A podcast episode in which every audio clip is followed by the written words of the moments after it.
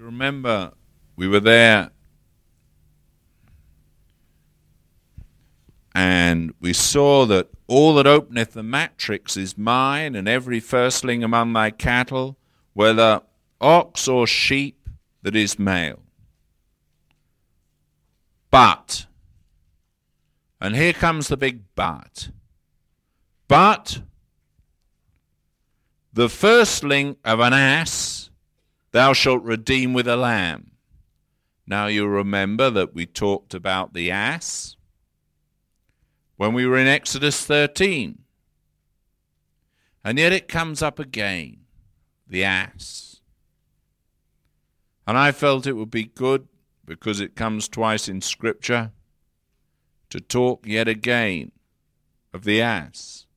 For some of you might have found it amusing when we first mentioned the ass. Maybe some of you felt that really it didn't apply to you because you weren't that long faced. However, I want to talk about the ass. The firstling of an ass. And take it in a slightly different way so that you can look at it from Scripture and see it. You'll find, of course, the first reference to it is in Exodus 13 13, where we were some little while ago. You remember that an ass Or you won't remember, but you'll know that an ass is a stubborn beast. Hmm?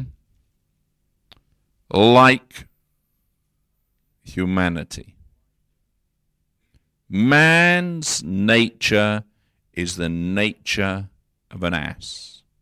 And so God made provision the same way in Egypt when an ass, when a child had to be redeemed, should I say, by a lamb being slain. In the same way the firstborn were redeemed by the lamb, so an ass has to be redeemed by a lamb. And God identifies humanity with the nature of that beast. An ass. And man has never lost that nature. Ever. You'll find, if you remember it, in Job chapter 11. We looked at it, I believe. Job 11 and verse 12. For vain man would be wise, though man be born a wild ass's colt. Man is born totally unbridled and totally untrained. By birth, his nature is wild. And man's nature remains wild. You cannot tame man's humanity. You can't tame it. It can be dealt with through Calvary. And then it can be kept under by the power of the cross, but it can't be tamed. There's no way that you can make a man into something other than man is.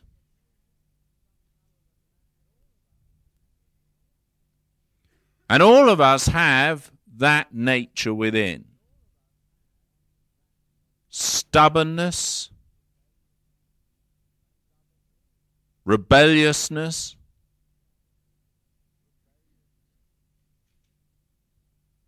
cantankerousness,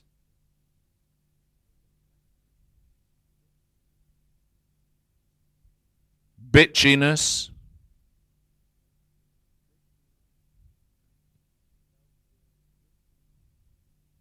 self willed,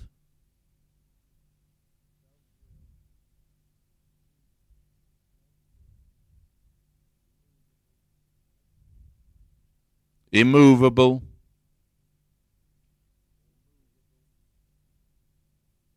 awkward. Well, what else can I use to describe each of us? Maybe a lot of things. But that's that's man. That is man. And our nature, our human nature is like that. And we all have a human nature. All of us. And when we come to Christ, there's some who'd like to believe that you cease to be human. Well, I sometimes look at people and wonder whether they are human. That's true. But you don't cease to have humanity. It's wonderful to sing Jesus Christ is Lord. He is Lord. He is risen from the dead and He is Lord. And there's truth in it. He's the Almighty Christ. He's King of kings and Lord of lords.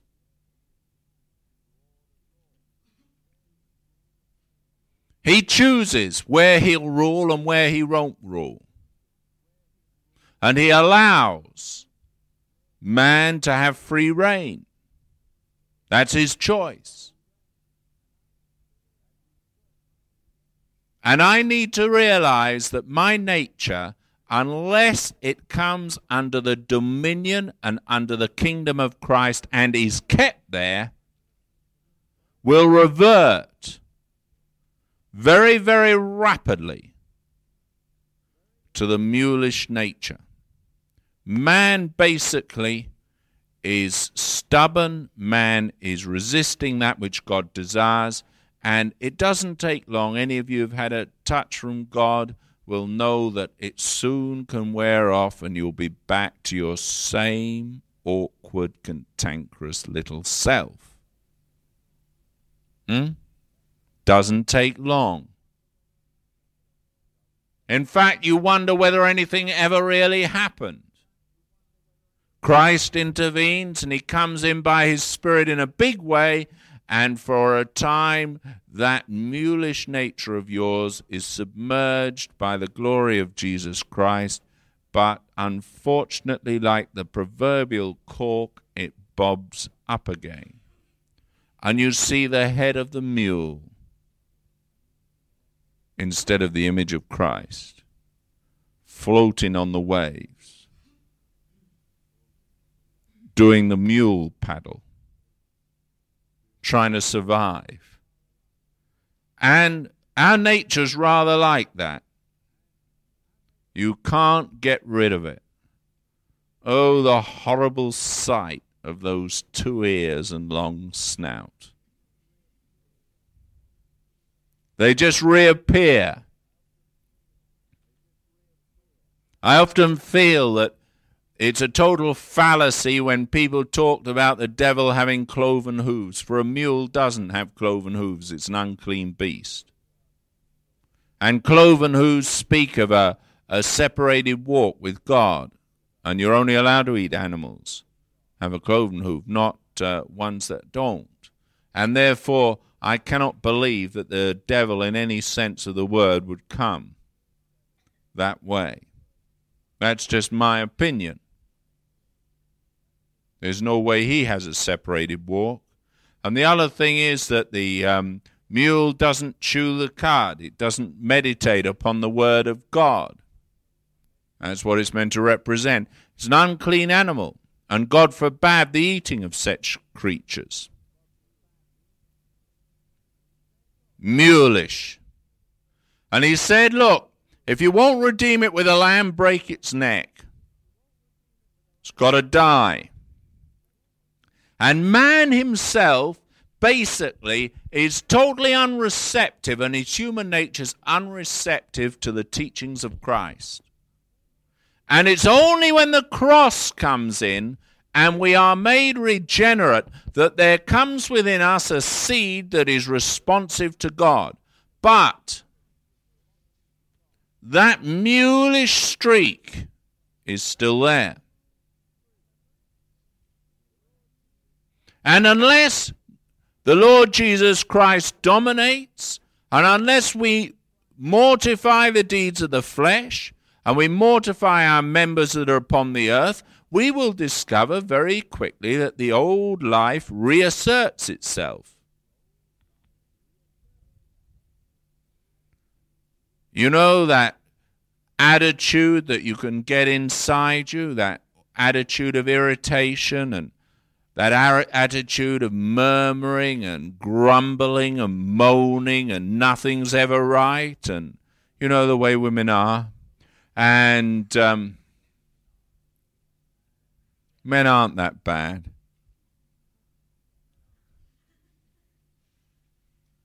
Women seem to excel in it.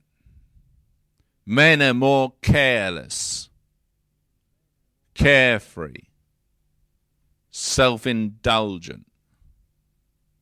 That's the problem with man. The terrible problem with man. Women, well, they tend to be more just murmurers and complainers and moaners. And mules. Man also has mulish, but, you know, a mule just doesn't care. Creature that doesn't care strange creature. It has has such a strange nature. I think we should buy one and have it for the school. Then send some of the children to sit on it. They'd learn what a useless creature it was. Get Caroline to sit and look at it for half a day, and she'd know what we all put up with. Mules Terrible creatures, useless. Beasts of burden, which will sometimes just sit down and refuse to move. If they decide they're not going to move, they'll refuse to move. If they don't like what's on their back, they'll roll over to get it off their back. What stupid creatures. Asses.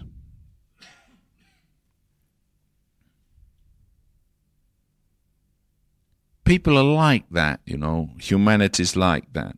And I wanted to spend a little while considering it because I was talking to Max today. He rang me up. He he'd been given a tape.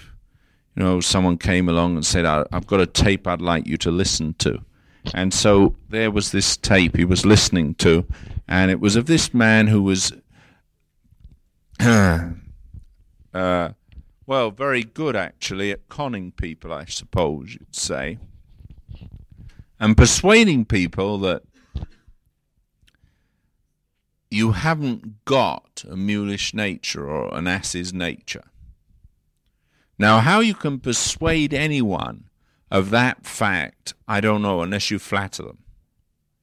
I look round and I cannot think that I could, in all honesty and integrity, ever persuade Charlie or anyone sitting on the front row, Christopher or Jill or Chris or Mairdre or Caroline or Ruth or Jean Claude. I couldn't persuade him he's not a mule.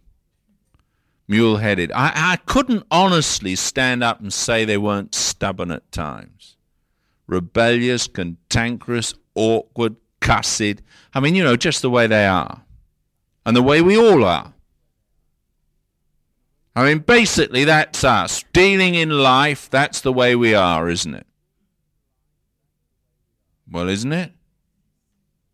I mean, when we're honest, when something doesn't go the way we want it to go, aren't we wonderful people? Doesn't sweetness arise from the soul when you haven't got Weetabix for breakfast? Doesn't sweetness arise from the soul when the car doesn't work? Huh? Yes, I know. Mine hasn't at times. I usually kick the tire. It's about my only mechanical knowledge. The mechanical knowledge there is that it doesn't hurt as much as if you kick the bonnet. Um, but that's all. I mean, we are. When things go wrong, what are we? We are real angry. You imagine just the washing machine flooding will, will certainly bring out the honey in you. Huh? Something boiling over on the stove. You've only got to stand in the kitchen and watch a woman, and something boils over, and you see how sweet she is. Huh? Something burning. And, and you know, there it doesn't take much to get man going, does it? Hmm? Someone's only got to drive out of a driveway. if you go in certain parts of the house, it'll be someone from the church. But um, certain parts of the town, be someone from the church driving out of a driveway. But I was going to say, someone drives out stupidly in front of you when you're driving down the road, and you know the sweetness and light comes out. Oh, bless you! Fancy making a mistake like that. I often do that myself. You know, and you say, well, don't worry about it. You know, accidents happen. You know, there is not eh, the mulish ass's nature's down there, and if anything doesn't quite go the way we want, doesn't it rise up? Now, this man tries to convince people that they haven't got it. Now, how I could convince any of you that you weren't that way, well, I just wouldn't dare try. I mean, I would have to start laughing within a minute or two. And if I try to convince you that I hadn't got that nature, you'd probably be in hysterics within a second or two. I mean, n- no one can actually say, well, you know, it's all gone. Well, it isn't. You're human. You really are human. And that is one of the things that we live with every moment of every day, our humanity. And it doesn't take too much pressure for our humanity to be revealed, does it? Just takes a little push and a little prod, and we reveal what we are. We aren't very compliant. We aren't very affable when things come against us. In fact, that old stubborn streak is there, and boy, does it show itself. Now, I might be talking to a people who's looking at me and thinking, well, I don't know, he's not talking about me, he's talking about someone else. I'm sweet. I remember Ed Miller talking about a couple who uh, he went to dinner with. I don't know if he ever told you about them. We went to dinner with this couple, and they hadn't been there long. And the one thing the wife did, eh, you'll remember, if I have told you about it, is she never made enough gravy. Any dinner time, she never made enough gravy. And the husband used to really get upset about this because he'd run out of gravy. Just like someone else I know. And he'd start ranting and raving every meal time and she'd sit there and say, Keep me sweet, Jesus, keep me sweet. and then she hadn't made any pudding, and he'd rant and rave about that. And she'd murmur, Keep me sweet, Jesus, keep me sweet. And then I can't remember what used to get her going. It was something or other. And he'd, she'd start shouting at him and telling him how awful he was. And he'd be saying, Oh, keep me sweet, Jesus, keep me sweet, you know. And Dad Miller and Mum Miller, they sat on either side watching this, almost like Wimbledon, belting across the table. And in the end, Mum Miller gave up and she started making the gravy and the puddings. Because they couldn't stand these people who are always asking Jesus to keep them sweet. I, I mean, what deception? What stupidity? It's no good pretending to be what you're not. And there's nothing wrong with a bit of anger, providing the anger's controlled. Do you know anger is a gift from God? It provokes you to action. and if you hit someone, it'll provoke them to action too. Um, but anger is a gift from God, controlled. You shouldn't allow it to control you. You should control the anger. It's a, uh, as I say, it's a servant. It provokes you to action. But what we haven't learnt and what we haven't realized is that we can't pretend to be what we're not. It's no good me saying, well, as a Christian now, you should never get angry, because if I told you that, that would be a lie. God has given you the gift of anger. But you've got to learn to control that anger. And all the attributes of humanity must come under the dominion of Jesus Christ. The things that are there can be brought under dominion, but only the dominion of Christ. You can't bring them under the dominion of your own control. And that is what is so deceptive in the teachings that are going around where they talk about the all victorious life. I can't control my anger, only Christ can. If Jesus Christ doesn't control the attitudes within, then I'm lost. Now, he'll subdue and control them, but he won't eradicate them. And when I step out of the Spirit, I find they're as prevalent and as violent as they were before I was converted. They're there. The appetites of the flesh are the same in a converted man as they are in an unconverted man. Given full rein, they will go to the same extremities and worse. And the only thing that will keep those in check is the power of the Lord Jesus Christ having dominion and power over them, and me walking with the power of the cross working in my life and putting to death my members. The moment I move out of that, I'm in trouble. And I can only walk in that way if I walk in a realization that my whole life depends upon Christ keeping me moment by moment. No experience that I've had of Jesus Christ is going to keep me. The experience can't keep me, for I need the moment by moment reality of Christ in my life.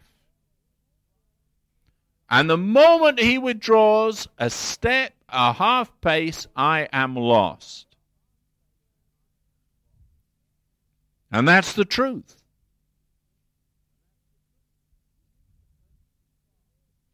We need the presence of God. We need the Lord Jesus Christ working in our hearts and in our beings every moment if we're to be kept. And the moment He moves back, we're down.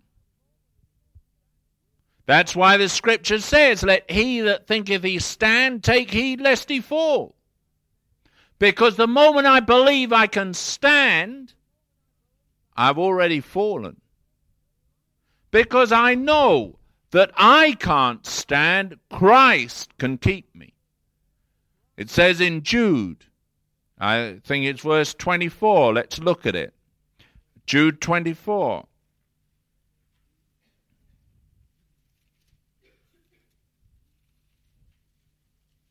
Jude 24. Now unto him that is able to keep you from falling, and to present you faultless before the presence of his glory with exceeding joy. Now, who's able to keep us from falling? Jesus Christ. Now, he is the only one who's able to keep me from falling. I can't. No man can change himself. Because we are born with an ass's nature. We are born with a streak of stubbornness, and I tell you that every regenerate person still has it in them. You're as much an ass after you're born again as you were before. The difference is you have the seed of God within you. Whereas before you didn't. The ass was unbridled, untamed, and ran rings round your life and controlled your life.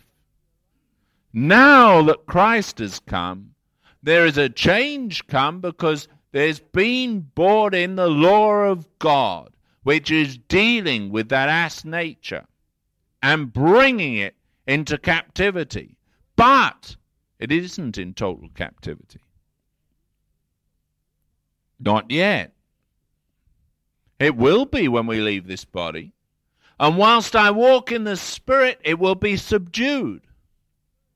Whilst I live in Christ and walk in Christ, it will be subdued. But the moment I step out, bang, I'm down. And you'll see it if you turn with me to Mark's Gospel. Now you remember it was an ass's colt, man's nature. Just turn with me to Mark. Or let's, before we go there, let's just go to 1 Corinthians chapter 2. Go to 1 Corinthians chapter 2.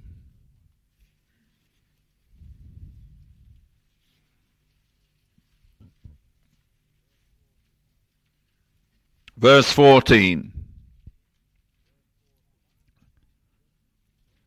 But the natural man receiveth not the things of the Spirit of God, for their foolishness unto him, neither can he know them because they are spiritually discerned. The natural man. Now, one thing you must understand when you're born again doesn't make you unnatural. The natural man just doesn't receive the things of the Spirit of God. They're spiritually discerned. When I'm born again, I can receive things in the Spirit. My, my spirit has been quickened that I might have life in God, that I might know Him. But one thing that doesn't happen, and this is important to understand, is that my whole temperament, my whole personality, and my whole nature is totally eradicated. And now I'm just a spiritual man. What Watchman Nee says is totally wrong. But Watchman Nee never was right. I mean, he was an exclusive brethren. And he resisted the revival that went on in the church in China. He resisted it. And the book that he wrote, The Spiritual Man, if you've got it, it's in three volumes, is a load of rubbish, really. There are truths in it. But the truth is that a lot of it is rubbish. There is no way that some of the things he talks about actually happen. One of his books is good, and that's called uh, the book on, uh, I can't remember it now, the one on Romans is good. Hmm? The normal Christian life. But then you see, went off into exclusivism and got all these ideas, weird ideas, and a lot of them are very weird. And if you read those books, you'll end up in bondage. And they never produced life. He ended up working and translating for a communist government. He wasn't tortured at all. And one has to understand that a lot of the things that you see and a lot of the things that you read aren't quite right. Now, I realized that there's no way that my nature is just eradicated.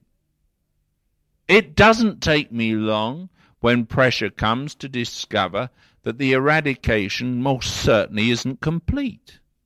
And if I was to go round to any of you and say, well, today, or when there was a bit of pressure or a bit of hassle, how sweet were you? Well, how nice are you when the pressure's on? Now, if you believe that it's Christ only and, you know, you're one of these people that's totally delivered, well, you're deluding yourself. I, I won't take me long. If I tread on your toes, we walk out the meeting, I think I'll discover that you're not quite uh, as spiritual as you thought. It's true, isn't it? And the only way we can be kept is by Jesus Christ keeping us. Now unto him who's able to keep you from falling. Now the natural man doesn't receive the things of the Spirit. Yet we can receive the things of the Spirit because we have both the natural man and the spiritual man. We are natural. But we also have been brought to life by the Spirit of God. And the Spirit of God works within, and our spirit's been made alive to God. But what hasn't happened is I haven't ceased to be human. well, as human as I was before God met me. For the sake of some. I mean, we're all human. There's humanity in us. And what we have to face is the fact that humanity is still alive and kicking. And it kicks hard. Very hard. If you look in, um, uh, let's look in Ephesians chapter 4.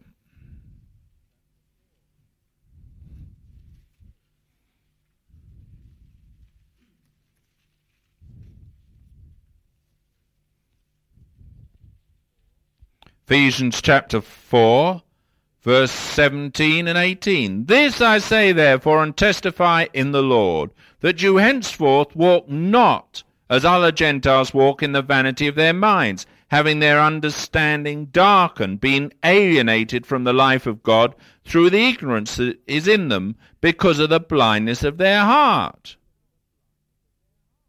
Now, our understanding's darkened if we have a blind heart, but God has given our heart sight and He's given our heart understanding and our mind understanding. But that does not mean, and it never was intended to mean, that now I'm not human any longer. Now I have the divinity and I can walk as a divine person. I might have the divine life within, but I'm still human. Whilst that divine life rules and has sway, I can walk in the Spirit and the sweetness of Christ will come forth.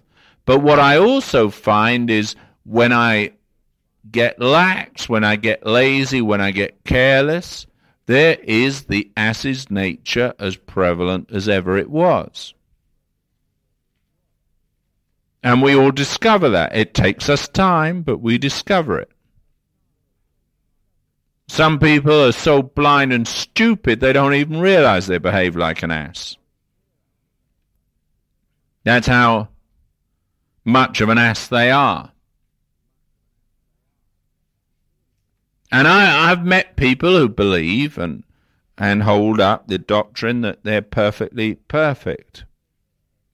In fact, they're so perfect, I'm surprised. Uh, Isaiah 53, verse 6.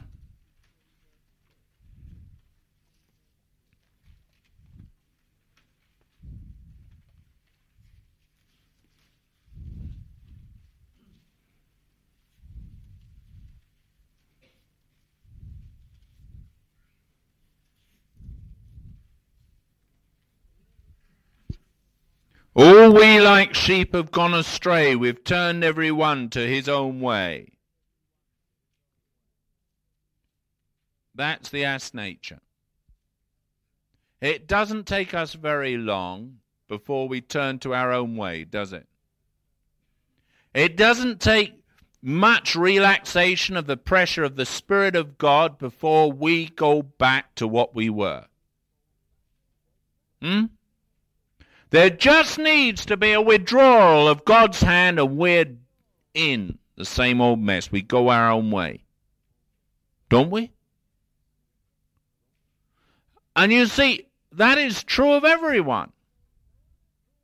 And there's only one attitude that's going to keep me, and that is the attitude of bowing in the dust before God and realizing if He doesn't keep me, and if He doesn't have mercy on me, and if His grace doesn't work in my life, I'm lost. The one person who can't keep me is me. Now unto Him who is able to keep us from falling, and my whole dependence in my life must be His. Thine, O Lord, is the glory and the victory. Thine. I don't ever get victory. He is the victory. He's the victorious one. And when I get to the position where I feel it's my victory, I'm lost. That's why Paul wrote that he that thinketh he standeth, take heed lest he fall. The moment I think I stand, I'm down. Because I cease to be dependent upon the only one who can keep me. And that is Jesus Christ. Now you might say, ah, well, I have the life of Christ, and therefore, because I have the life of Christ, I can walk. I would say this no, I have the life of Christ because I'm born again. And if by His grace He keeps me, and by His grace He gives me sufficient grace to yield myself to Him, then He'll keep me. And if He doesn't, I'll be lost. In other words, my salvation is God. God is my salvation. God is my strength. God is my help. In myself, said Paul, dwelleth no good thing. And that is true even after you're regenerate. There is no good thing. God is good and He alone. And therefore the whole life must be acknowledged to be of God. Now, poor old Max got this tape, and here's a man extolling the virtues of himself. Now, he might be a person who is able, by self will, to control the ass nature and to become a bigger ass than all. Apparently, he laughs like an ass and brays like an ass. But he uses the words hallelujah and praise God every two minutes. Now, that doesn't make me different. And we need to see that it's God's life. it's God's, not mine. And if God doesn't keep, I'm lost. All we, like sheep, have gone astray. We've turned everyone to his own way. That's what the prophet Isaiah said. Now, do you believe it's true? I do. And the moment I cease to be totally dependent upon God, I go my own way. And if I were to look at a lot of people, they get very offended when the word of God comes. They get a bit angry when they're faced up. How often have you been found out and the first thing you do is get angry? Hmm? When you do something wrong and you get found out, what's the first thing that rises in you? Anger. You're annoyed that you've been found out. Now, you're not sorry for what you've done. You're an ass. You just don't like being found out. Now, is that so or isn't it? Hmm? Well, you're pretty normal. And we like to believe that that's not us, but it is. And the first thing that rises on an ass's heart is self justification. Now, there's no one here who doesn't have the tenacity, the stupidity, and the ignorance to try and justify themselves when they do something wrong. We all do it part of the ass nature. Trouble is, sometimes we try and use the scriptures to justify what we've done. It's not done in Christ, but we like to defend ourselves, don't we? Hmm? Part of the ass nature. Now it has to be subdued. It has to be brought down can't be left to run wild. Never. And if it's left to run wild, it'll destroy. Ecclesiastes chapter 3.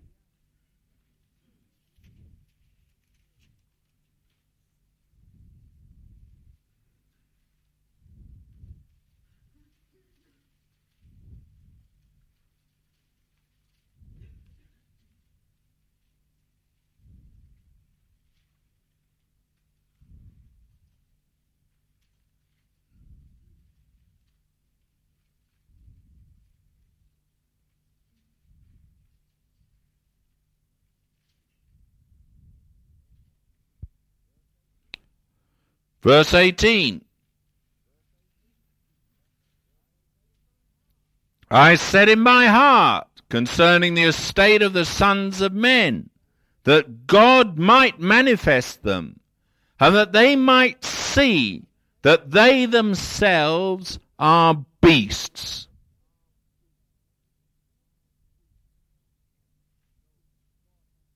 You know, God has to manifest that to an individual.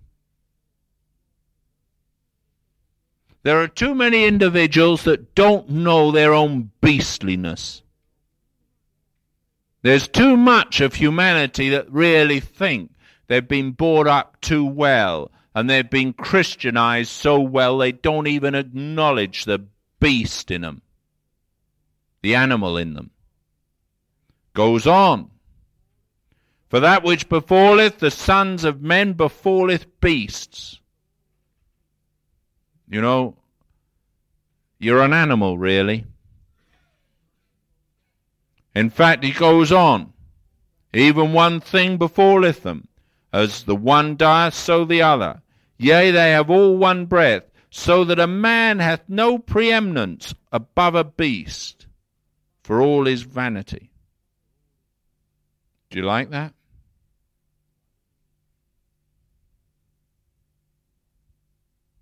Do you like that? It's not complimentary. Not nice. But that's what the Word of God says. And you need a real revelation from God to show you you're, you're a beast, an animal. And you don't even have preeminence over the animal kingdom. You're fallen, your nature's fallen, and you've become like the cattle in the field.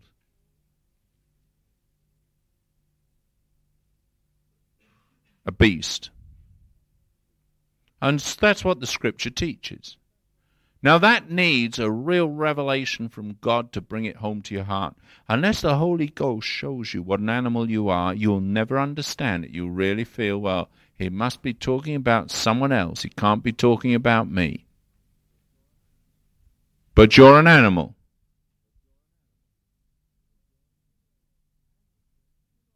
And do you know you can't come to true redemption until you see the animal instinct in you? And you see the depravity, and you see the lowness of your own being, and you cry out to a merciful God that there must be a Redeemer, and you seek the Lamb who is the Redeemer, and you realize that only in Him is any goodness at all, and in you there never will be any good. And the only way that you can ever rise above the beast of the field is when you grovel in the dust and cry out to God for mercy. And when God has mercy upon you, you won't rise above the dust. You'll feel that you should go further into it.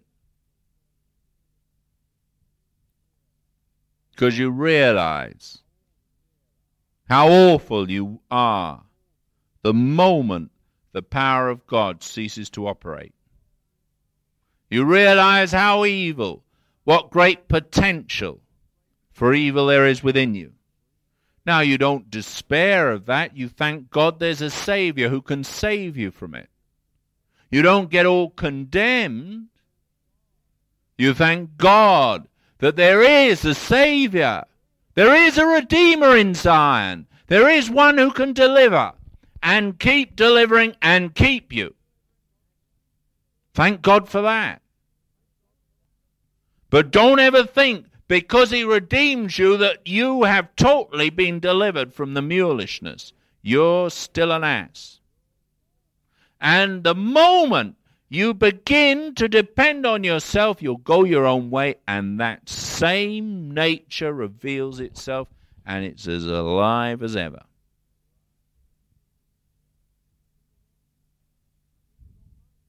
Now, people don't like that, but that's the truth. I hear Christians get up and they shout about living in the victory. I believe in living in the victory. I believe Christ lives in the victory. He's all victorious. I do believe that. I believe he overcame sin, death, grave, hell, the devil. He's overcome it all. And I believe that when I live with my life submitted unto him, that his victory is outworked in my being. And I believe the moment that I walk in my own strength, I'm in defeat. That I believe. When his life operates in me, there is victory. But it takes a right attitude to allow his life to operate. I must see my total uh, despair. Who shall save me from the body of this death? Well, I thank God through Christ Jesus my Lord. Who shall save me? Christ. But that body of death is ever with me till the moment I leave this life. There's no way I'm going to find that there's going to be a total eradication. And if I live my own life now, it doesn't matter. I can live and and you know because I'm saved, I'm going to live independent from God, but I'll be all right. I won't be. Dependence upon Christ is an absolute essential thing. And what people have lost is this dependence upon Christ. They've forgotten that Jesus Christ is the Savior, Jesus Christ is Lord. We sing, He is Lord, He is Lord, but how many really yield their lives to Him? Look in Romans chapter 6. You'll find it, Romans chapter 6.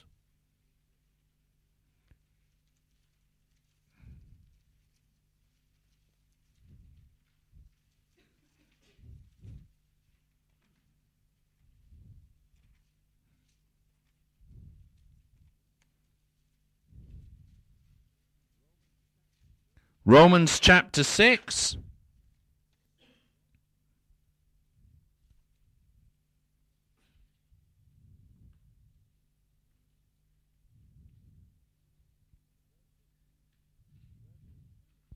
Verse 16.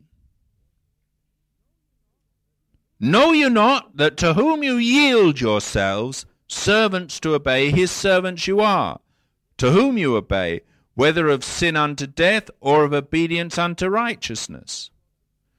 But God be thanked that you were the servants of sin, but you have obeyed from the heart that form of doctrine which was delivered you.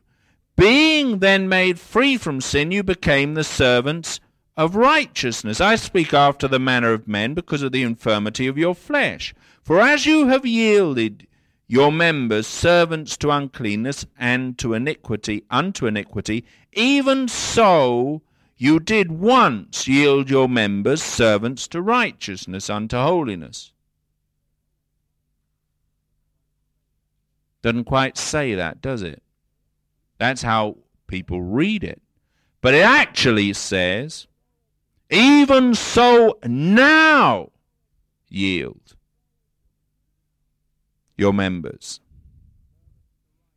Servants to righteousness, unto holiness. It's a continuous thing. It's a continuous yielding of myself, my members, unto righteousness. It's not a once and for all experience, it's a continual way of life. Every day and every moment of every day, I've got to yield myself to God. And if I don't, that ass nature will reassert itself and I'll become carnal. There has to be the cross operative in my life. If any man will be my disciple, let him deny himself, take up his cross, said Jesus, and follow me. And unless I have the cross in my life, I'm going to be in defeat. Attitudes in the heart will be wrong if there's not self denial. Now, self denial means I deny rights to myself. I deny anything that self demands and I yield myself totally to Jesus Christ. Now, if I do not do that, the ass nature takes over. And I go my own way. Now I might say, well, I'm holy. And in my eyes, I might consider myself holy, but God won't. For holiness is being separated unto God. And yielding my members to God is the most important part of my life. Find in Colossians chapter 3. Look in Colossians 3.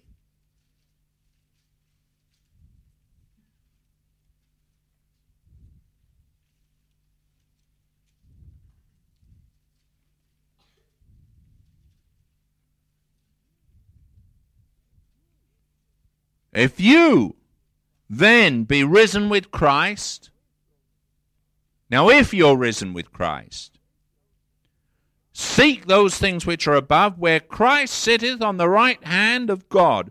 Set your affections on things above, not on things on the earth, for you are dead. You are. And your life is hid with Christ in God. Your life is hid. It is hid with Christ in God. That's true. But read on. When Christ, who is our life, shall appear, then shall you also appear with him in glory. Put to death or mortify, therefore, your members which are upon the earth. Say, but I, I'm dead. Paul says, Yes, you are dead. There's a truth in which the Lamb of God was slain and you died in Christ. And because you died in Christ, put to death the members which are upon the earth. Then he goes on to list it, which are upon the earth fornication, uncleanness, inordinate affection, evil concupiscence, and covetousness, which is idolatry, for which things' sake the wrath of God cometh on the children of disobedience. You've got to put those things to death in you. Say, well, when I was born again, didn't they go? No, they're in your members. They're part of you. They're part of the ass nature. You say, well, aren't I dead? Yes, you are dead. Your life is hid with Christ in God. Because it is, put them to death. Say, well, when I was put to death and my life was hid with Christ in God, surely all those things went. Well, if they did, then Paul was wrong to tell you to mortify them. They're there. And the moment you step out of the things of God, or the moment you're lax, or the moment you're careless, or the moment you cease to seek God in the right way, what happens? You discover they're alive and they're very well and they're very powerful and they overcome you. True? Now, it doesn't mean you're not dead. It doesn't mean your life isn't hid with Christ in God. Doesn't mean that at all. What it means is you've got to learn to yield your members now as instruments of righteousness, and you've got to put to death your members that are upon the earth. There's got to be self denial. And until the day you die, there's got to be that work of the cross going on in your life. It's a continuous thing. Now, I did, and I was told that once that there was an experience that you could have where you'd get totally delivered from everything. And I sought that experience for years. I never found it. I was told by the people they had had it. And I think they had had it completely had it. And I noticed, you see, the people that profess the things, I noticed there were things that, that I saw as glaringly wrong. And I thought, well, I don't understand this.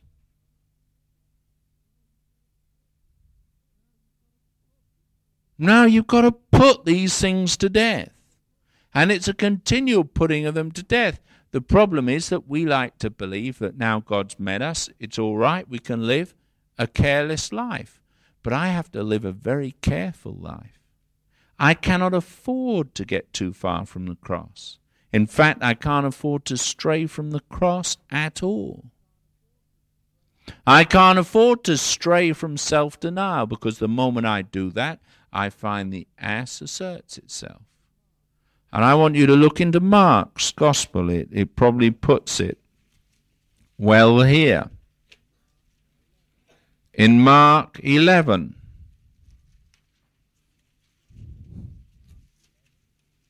Mark 11, verse 2. Or let's take verse 1. And when they came nigh to Jerusalem unto Bethphage and to and Bethany at the Mount of Olives, he sendeth forth two of his disciples, and saith unto them, Go your way into the village over against you, and as soon as you have entered into it, you shall find a colt tied, whereon never man sat. Loose him and bring him. And if any man say unto you, Why do ye this? Say ye that the Lord hath need of him, and straightway he will send him hither. And they went their way and found the colt tied by the door without, in a place where two ways met. And they loose him.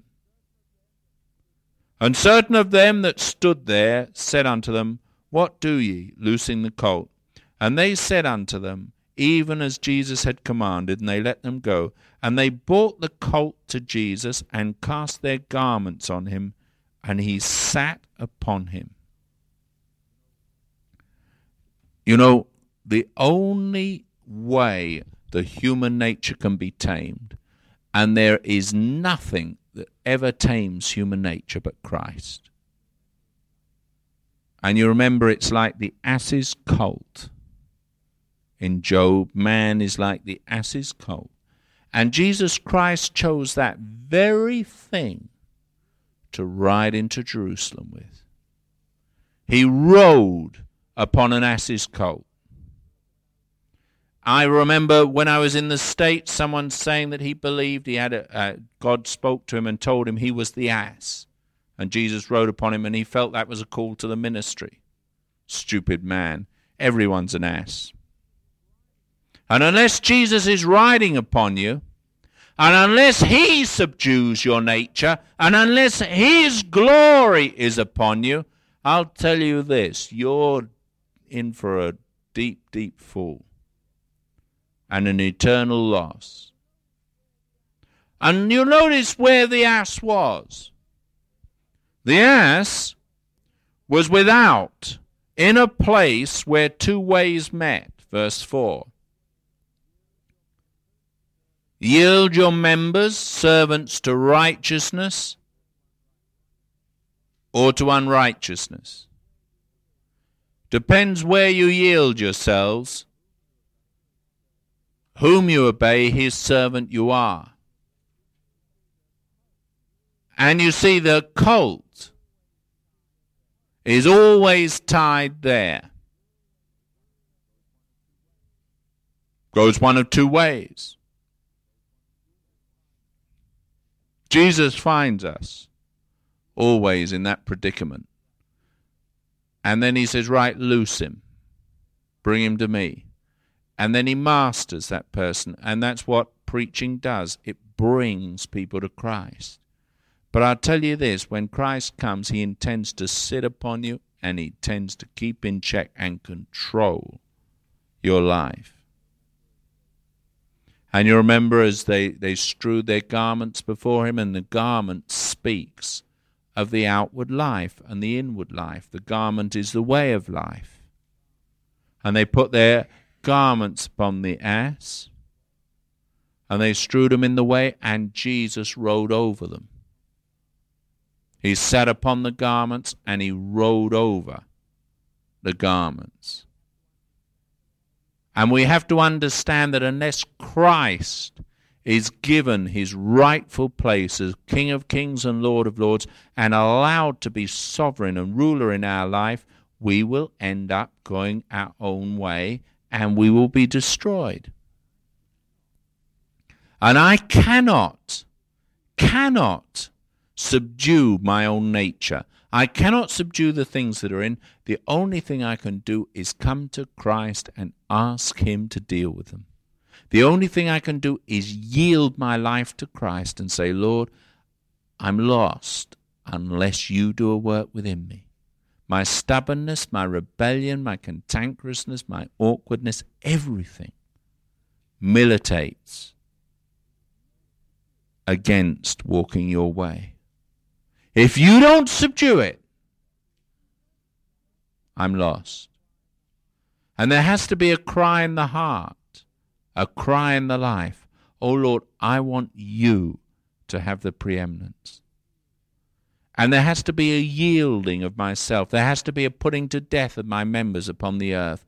There has to be a total giving over of myself and an acknowledging of what I really am in myself. And that's what man doesn't like to do. No man likes to admit what he is. Christ died for the ungodly. Christ did not die for the godly. He died for the ungodly, the people who were without God. I need to come and face the reality of what I really am. And I need to live with that reality ever before me when I've come to Christ. I don't then think I'm something different. The reality is I am what I am, and God, by His grace, can keep me and change me and make me anew. I can be changed from glory to glory as in the face of Jesus Christ. But during that change, don't make any mistake about it, that ass nature's still very much there. And if I don't put it to death and I don't keep it under and I don't buffet my body and bring it into subjection and I don't do all the things that Paul exhorted, I'm going to be lost. If I don't walk with the cross, I don't deny myself, I don't take up my cross and follow him, I'm going to be lost. If I don't realize that only he can keep me, I'll be lost. Salvation is of God. Jesus Christ is our salvation. That and that alone saves. The Lamb saves. And if Christ isn't in my life and prevalent in my life and dominant in my life, I'm lost. I need to live every moment of every day crying out to Him for grace and for mercy. And if I don't do that, I'm lost. Say, well, surely when you're born again, the seed's there. True, it is. But the seed's within my spirit. I want to see the life come forth in my soul and deliver me from mine enemies in the soul and bring the dominance of Christ throughout my being, killing and putting to death the lusts that are in my flesh. And unless I yield myself totally to Him every moment of every day, unless I cry unto Him, it doesn't operate. Now, some of you have found fault. You've found difficulties in your life. Now, the difficulties don't mean that you haven't had a real experience of God. The difficulties mean that you're not still experiencing Him as you should. That you've lost your dependence upon Him and you've started to become independent. Once you do that, you're lost unless you live in self deception. I must have His life and power flowing through me. Every ass you redeem with a lamb. But the need of the blood is every moment of every day. I need cleansing every day. I need the dealings of God every day. I need the changes every day. I need the self denial every day. I need to mortify my members that are upon the earth now. I now need to yield myself unto God. I now need to do the things. It's not a once for all experience. Every moment of every day there must be a yielding, a giving over, an acknowledging He is Lord. He is Lord. He is risen from the dead and He is Lord. But I never become Lord. He is Lord. And the whole of my life must be an acknowledgement of the glory of his salvation. I must never ever think that anything is salvation save him. Christ, the living Christ, is salvation. God is my salvation. And unless I'm in his presence, I'm experiencing his reality moment by moment, I'm outside of salvation. Unless I'm yielded to him, unless he dominates my heart and my being, I'm lost. He is Lord. He is Lord. Unless I see that humanity is depraved, I'm lost. Unless I face the total inability of humanity ever to do anything, I'm lost. May God give us the grace and the awareness to see the revelation of God, which is in Ecclesiastes. We're beasts. Man is beast and but brute beast. And if Christ doesn't ride victorious, you'll be that beast. And in the end, that nature will destroy you. I need Christ. I need him more and more now than I did when I was first saved. I need him because I need his keeping power. I know that if I think I stand, I've had it. I know that I need him. Don't you? Isn't there a cry in your heart? Don't you see the absolute beast nature within you? And isn't there a cry, oh God, I need you? Moment by moment, I need you. I need that death working in me. I need to put to death my members. I need your life. I need you. You don't need a new experience, you need the living God and you need to yield yourself to Him. That's what you need. And you need to acknowledge what you are and allow Him to be the Saviour and Redeemer. And when you allow that, you'll find the life flows and the keeping power flows. That's why he talked about the ass being redeemed by the Lamb. It's what it's all about. I just wanted tonight to draw your attention to it again. For to me, as I was talking with Max and I heard what this man was saying, I thought, what a terrible travesty that a man can get up and be so arrogant and proud as to believe he's become God. We become partakers of the divine nature, of course we do as we allow the living God to rule in our hearts and lives. We're changed from glory to glory as we yield our members to Him. But what we're not is in ourselves anything. It's as His life is shown forth in us. Separate from Him, independent from Him, we're lost. My life must be hid with Christ in God and remain there, hid with Him. And then the life of Christ will come forth. Then will come forth sweetness where there was bitterness. Then there will come forth holiness where there was sin. Then will come forth life where there was death. When my life is truly hid with Christ in God. I must yield myself to Him. Tonight I need to do it again. Don't you? I need to come afresh as though there never were a time I came. And every day and every moment I need to come that same way, finding my Saviour still saving, finding my Lord Jesus still meeting my needs, dependent upon Him, ever needing Him to meet me and subdue that within which is so destructive. I need thee, oh, I need thee. Every hour I need thee, wrote a hymn writer. It's so true. There's never a time when I can say, I don't need you, Lord. For I do need you. For there's that nature within that would rise up and reassert itself. There's that within my members, O oh God, that would reassert itself. Unless we put to death those things, I want to yield myself to Thee. Is that the cry of your heart tonight?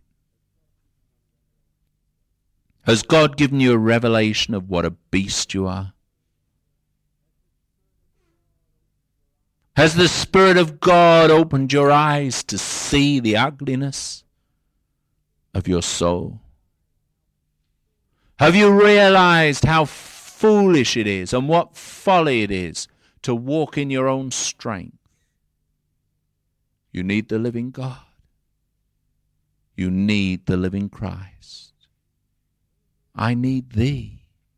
Oh, I need thee. Every hour I need thee.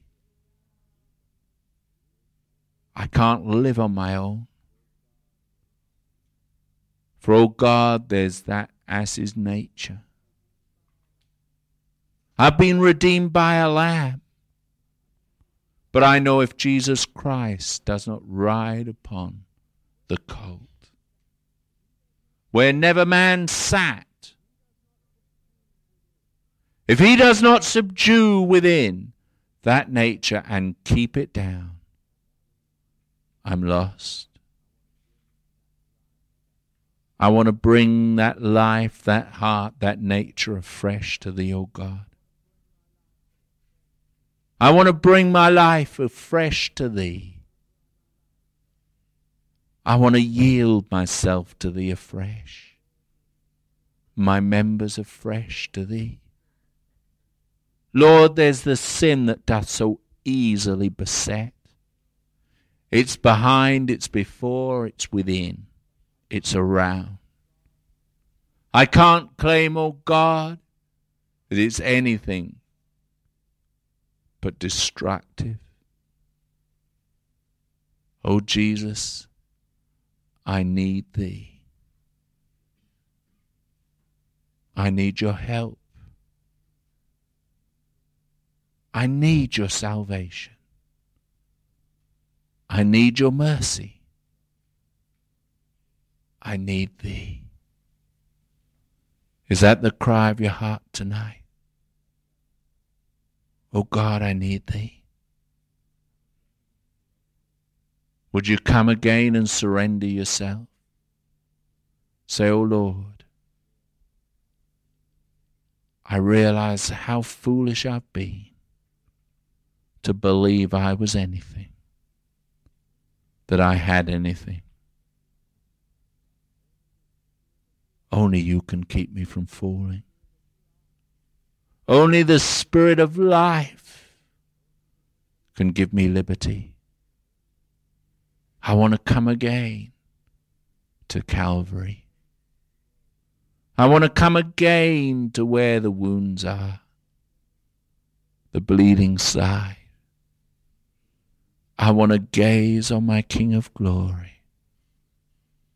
Lord, I need you to come and to deal with me afresh. I've strayed too far. And I've found that the sin beset. I want to come back, O King, to where you are. I need thee.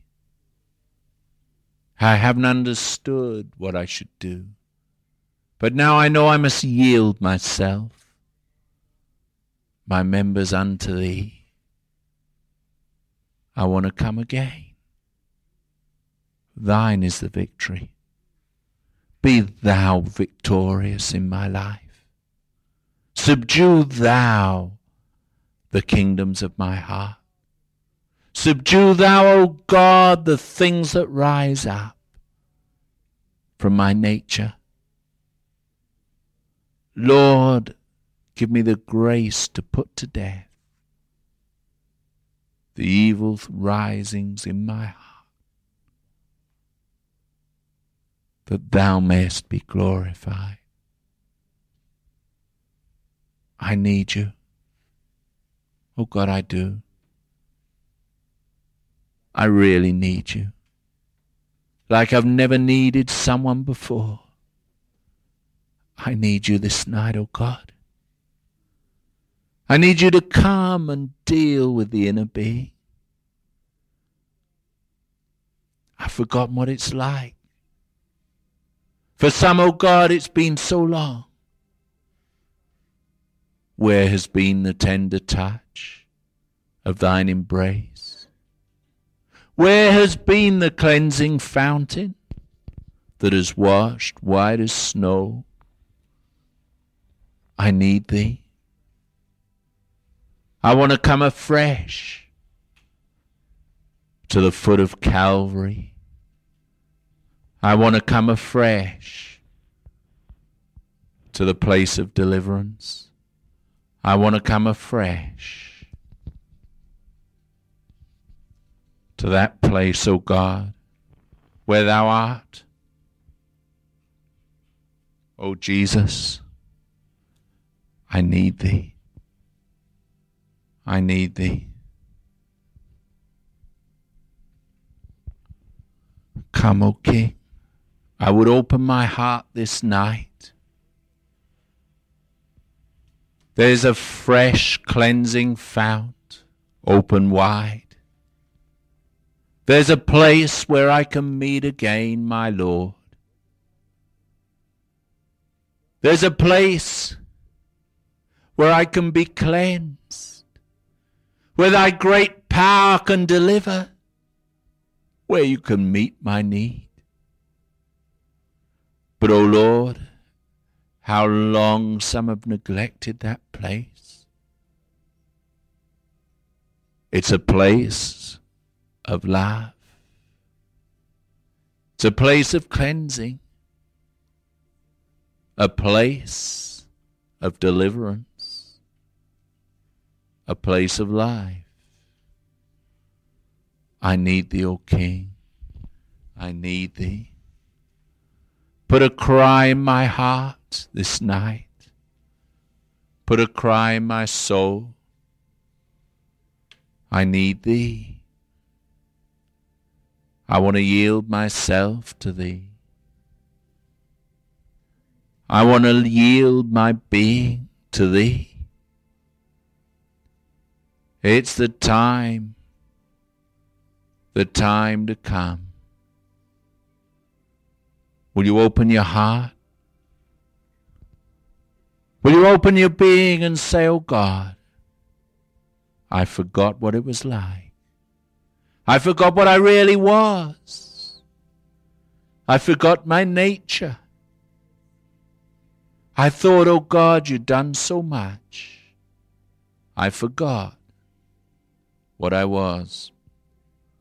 Oh Jesus, Jesus, won't you come? I would come to thee. I need thee. I need thee. I need thee. Jesus, I need thee. Lord, come. Come in your grace. Let us come afresh to Calvary. Let us come afresh to that place, that place of life, that place, O oh God, where you can meet with us. O oh Lord, Will you come this night? I'll give you an invitation. If you need to come, come. If you realize you've neglected so long the means of grace, won't you come afresh to Him? He alone can subdue. He alone can break the bands. He alone can deliver. Won't you come to Him? It's time for deliverance. It's time. He loves you. He's coming as a Redeemer. He's coming as a Savior. Oh, come. Come afresh, gaze upon Him. Let's see that glorious place. Jesus, keep me near the cross. There a precious fountain, free to all, a healing stream flows from Calvary's mountain. Oh, near the cross a trembling soul love and mercy found me. There the bright and morning star shed its beams around me. Near the cross, O Lamb of God, bring its scenes before me. Help me walk from day to day with its shadow o'er me. Near the cross I'll watch and wait, hoping, trusting ever till I reach the golden strand just beyond the river. I want to remain near that cross till then. So near the cross, its healing streams ever flow through my life and heart. Near the cross, will you come again? come to the cross, the place of deliverance, the place and source of life.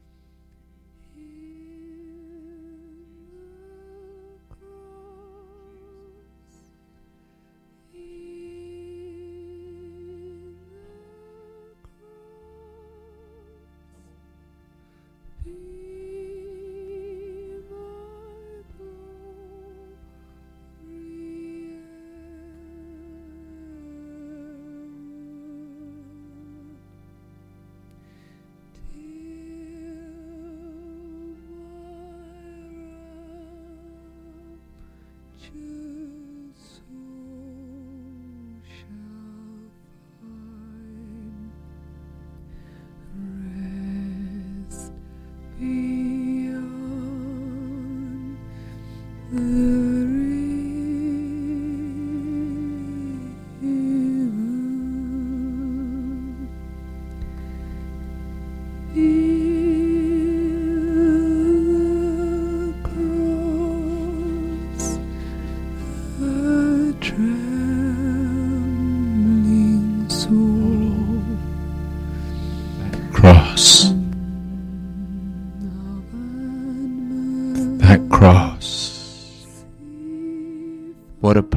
place of deliverance.